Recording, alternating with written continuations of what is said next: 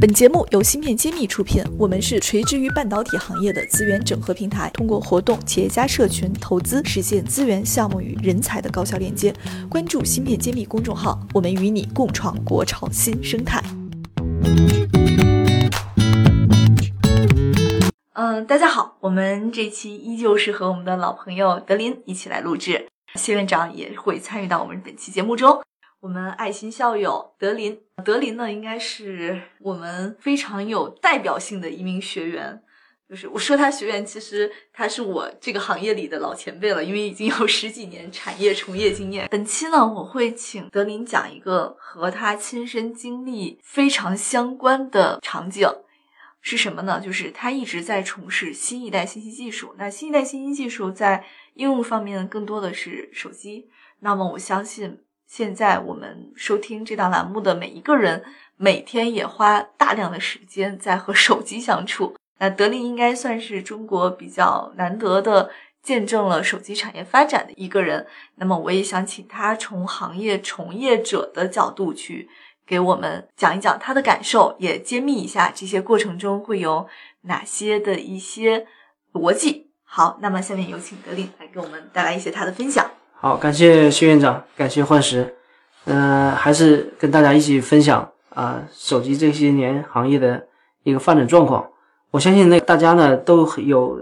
感触，都很深，因为我们一直从九几年这个 B P 机时代，从摩托罗拉，从满世界的小的抠机，然后一直到手机的叫模拟的，我们叫蜂窝电话，然后呢又从两 G 的黑白屏到有一点彩色屏。到这个我还记得摩托罗拉有一个传奇的型号叫八九二零啊，一个打开像一个飞翼一样的翻盖小手机，然后很漂亮的，怎么用用不坏啊，可以砸核桃的这个机型啊。然后后面又演变到更多的用了联发科的芯片，开始有了啊山寨机啊，我们这第一次听到这个山寨的概念也是很新奇，但是确实啊中国大量的手机厂品牌崛起，在那个时代啊，我们衍生出来很多很牛的公司，然后我们能耳熟能详的有龙旗、文泰，还有金立啊，那到现在一直这么多年有魅族，然后有 O P P O、vivo 啊，有华为、锤子、联想，对啊，还有这个对专门的锤锤粉啊，还有我们的雷布斯呃这这个小米啊，所以中国的手机在这么多年是一个快速蓬勃发展的年代啊、呃，在之前呢，为什么没有那么多手机呢？是因为手机那个时候的芯片呢，还是用一个比较相对比较复杂、客制化的一个开发啊。那从了有联发科的这种啊 turnkey 的 solution 之后，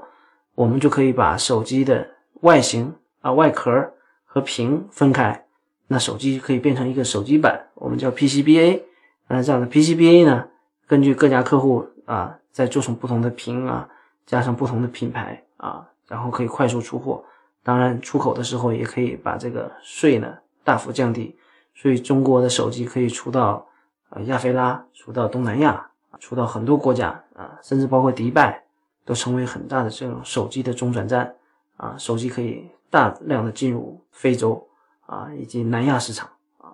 这样也加速了国家美人民之间的互动啊，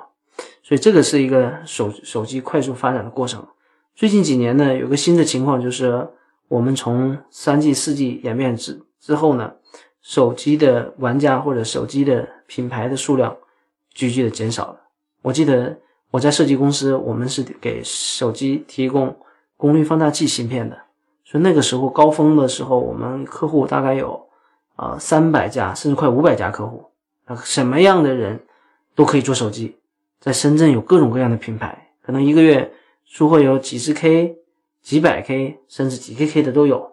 甚至还有很多号称是黑社会的大哥也去来做手机，那你就不能缺他货了。那有问题呢，缺他手机芯片，说他可过来催货，什么手段都会用出来。听起来好吓人。啊啊就是、跟那个香港大哥投资电影有点异曲同工的意思吗？是，所以那个时候呢百舸争流啊，呃每个人都跟手机有关系，也确实从手机上赚到很多钱，然后也在投资上也不遗余力啊，所以深圳的繁荣很多我觉得跟手机相关通信业的发展是密不可分的。那从最近两年呢，其实手机像任何一个行业一样，是从分散到整合聚合的状态。其实我们看到，嗯，国内的优秀公司华为、O P P O、vivo 啊，把不遗余力的在技术创新上作为时中国的潮流，甚至引领时代的潮流啊，能够把和苹果甚至和三星和在技术上各有优劣啊，各领风骚。所以我们看到，所以技术手机越来越变成一个高技术密集型和资金运转型的这样一个行业。那很多其实手机的出货包括预售，以前大家都受过这个饥饿营销之苦，越来越手机发现现在可以到呃马上下个订单，京东就可以送货了，一个新品牌的手机。这个行业都是一个加速发展的一个对资金对技术的密集型。所以这又不难理解为什么玩家越来越少，门票越来越贵了。我们看到很多相应的手机品牌也变得艰难，即使它有各种各样的理想和愿景，都在出货量面前变得越发的艰难。 OK， 那我这里问一个问题，夏老师，为什么出货量对这种呃下游的厂商来说是一个特别重要的指标呢？尤其是这个从您从这个芯片的生产的角度来给我们回答一下呢。芯片揭秘栏目组现将每期音频整理成文字，并在公众号发布，想获取文字版内容请关注公众号茄子会，更多精彩等着你。两个方面的元素，一个是经营成本嘛，你量大了你就有定价权，你给你的订单很大，你就可以有议价权，那你的成本就低了嘛，对吧？另外一个呢，你也有更多的赚了更多的钱，你就就可以投入研发，你的产品迭代也快，这个量是很重要的。当你量很少的时候，你没有足够的盈利去投入研发，那你就是个就没有一个就是恶性循环嘛。像我们现在比较原来比较大的品牌，现在逐渐的都消失了，因为它销售量下来，它的研发是没办法做。谢老师讲的没错，就是说其实手机的整个是一个供应链的竞争。像现在用的屏啊，我们叫 O L E D 的屏，其实这个屏呢只掌握在三星和 L G 的少数几手几家的手里。那如果你没有的供一定的出货量，实际上是没有一定议价能力的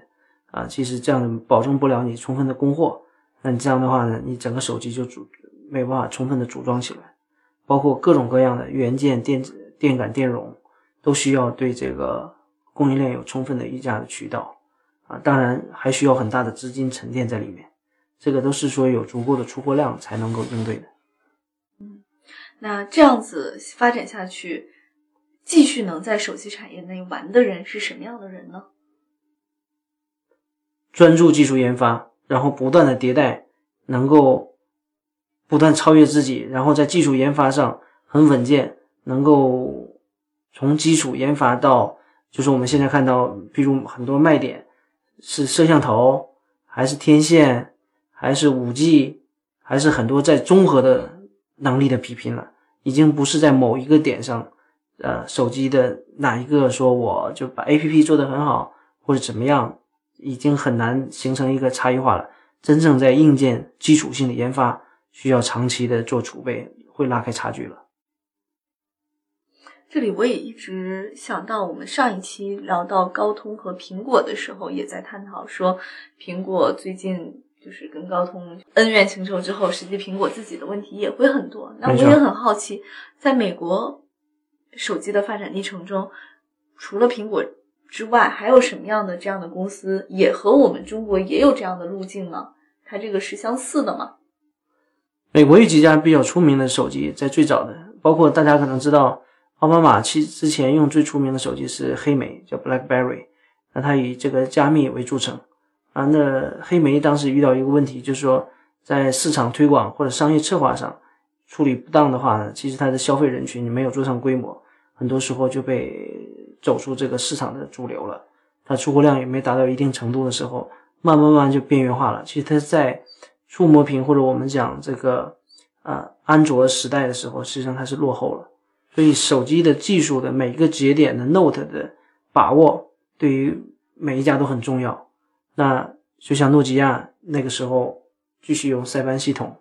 那它安卓晚了那么几年，其实再回来做安卓，其实现在有也对整个竞争态势也不一样了。那这个安卓阵营，那我们看到华为在拍照技术、在人工智能、在方方面面都成为这个行业的引导者，所以形成了这种品牌的感召力，这个是长期的竞争力所在的啊。那美国的手机其实它整个消费人群也只有两三个亿，其实也养不了那么多的手机品牌啊。那这样的话呢，很多手机品牌就消亡了，像以前还有 P A M 啊几种小的智能手机，慢慢就没有了。对，你夏老师怎么看这个过程？是，这个就是中国的人口决定了在中国手机市场对整个这个手机未来的发展有很大的一个影响力，因为快速迭代，嗯，都是通过客户的反馈。